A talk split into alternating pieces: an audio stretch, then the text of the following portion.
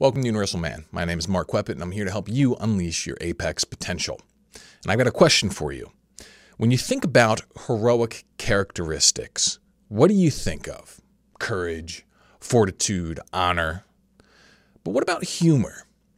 I think humor is one of the most underappreciated heroic attributes. And I want to tell you about how it could be the missing piece that allows you to take your frame, your focus, your determination, and your fortitude to the next level. In the world of cinema, humor is very common among are heroes. Okay. You know, in the world of comic books and that sort of thing, you've got your like tortured types, you know, you've got your your punishers and your Batmans who are all brooding and, you know, serious. But you got a huge host of them that are known for being comedic, being witty, for cracking those one-liners like Spider-Man and Deadpool and that sort of thing. And you know, I used to think that this was all just for the audience's entertainment. It's like, oh, he's a goofy hero, or oh, he's a serious hero. But as I started to think about it more and more, I think really what it's doing, as it should, you know, as art like hero archetypal mythos sort of stuff, it distills true elements of reality, true elements of actual human psychology. And I think that humor plays a truly important role for the daring man, for the man who is willing to try and step into the role of hero in some form or another. So, why do I think this? Well, let's look at the scenarios where a hero is likely to crack a joke. Okay. You've got kind of the lighthearted interludes and whatnot, where sometimes, you know, movies will put humor and whatnot into them. But from what I found is that almost the more dire the situation is, the higher the chance that they're going to put in some kind of witty quip or one liner. So, for example, you know, the if the how many times have we seen a scene where the hero is getting tortured or beaten up or something, and he like laughs at the person. He's like, "Oh, you're trying to torture me. I thought you were trying to tickle me with that punch," or you know, something like that. You know, like that's that's happened so many times. It's a cliche. Or, you know, if you were going to like one of the most famous ones recently, it's like, you know, the the whole climax of the the Marvel universe, you know, the the second, fourth, or second, third, the, uh, the fourth Avengers movie, whatever you want to call it.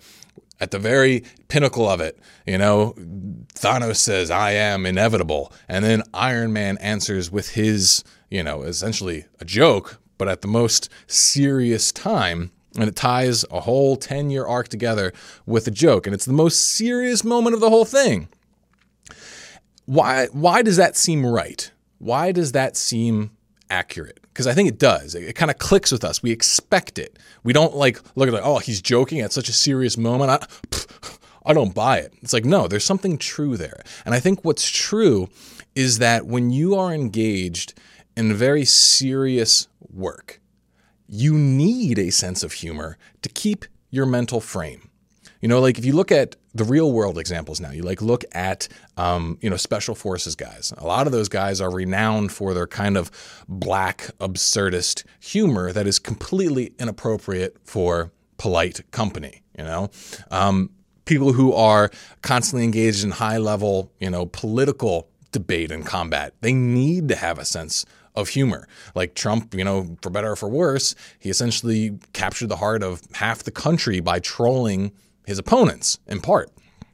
You know, Theodore Roosevelt, he had a, he, he's famous for this. He's like, you know, supposed to be this big tough dude or whatever.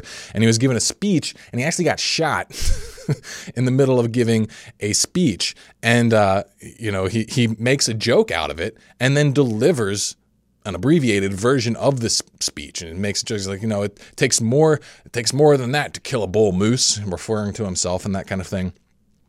And I, I, what it does, it gives people who are afraid, who have the opportunity to be afraid. And I think a lot of times, no matter how heroic you are, how much training you have, you're going to have a fight or flight response. There's going to be a part inside of you that freaks out a little bit, especially if your life is on the line. And you have to figure out how to keep that visceral response in check. And one of the easiest ways you can do it is by making fun of it, by creating a joke, because that puts you in a position of power. If you can make a dire situation into a laughable situation, well, then you've exerted power over that situation. You've put your frame as dominant over what your primal emotional mind would be doing is trying to put you in the mindset of I got to get out of here and save my life. Okay? And it doesn't mean that you want to be obviously stupid about anything. And I'm not recommending becoming flippant or not taking things seriously. I think you can take things seriously and still use humor as an essential tool for keeping you light and loose. Because if you don't stay loose, if you lock up, if you get really tight, if you get really anxious, if you get really worried, do you think you're going to perform well? No. No, not at all. not at all. And that's essential. That's, this is why many high performers, they know how to laugh. They know how to loosen up because it actually aids in performance. And so, you know, my, my challenge to you here is where in your life could you learn how to laugh at the fear? Where could you crack a little bit more of a smile than a grimace? Because if you can learn how to do this, I really think it's going to do a lot for your capacity to show up in tense or challenging moments. So that's what I have for you guys today. Hopefully, you got something out of this video. If you did, please consider sharing it with someone you think could use this message and also like, subscribe, hit the notification bell, and make sure you check out some of those links below because I've got some great free guides in there as well as, you know, a link to my membership where you can join a bunch of other guys who love this material as well and are working to live on the front lines of their life. So check it all out. Keep winning. I'll see you on the next one. We up.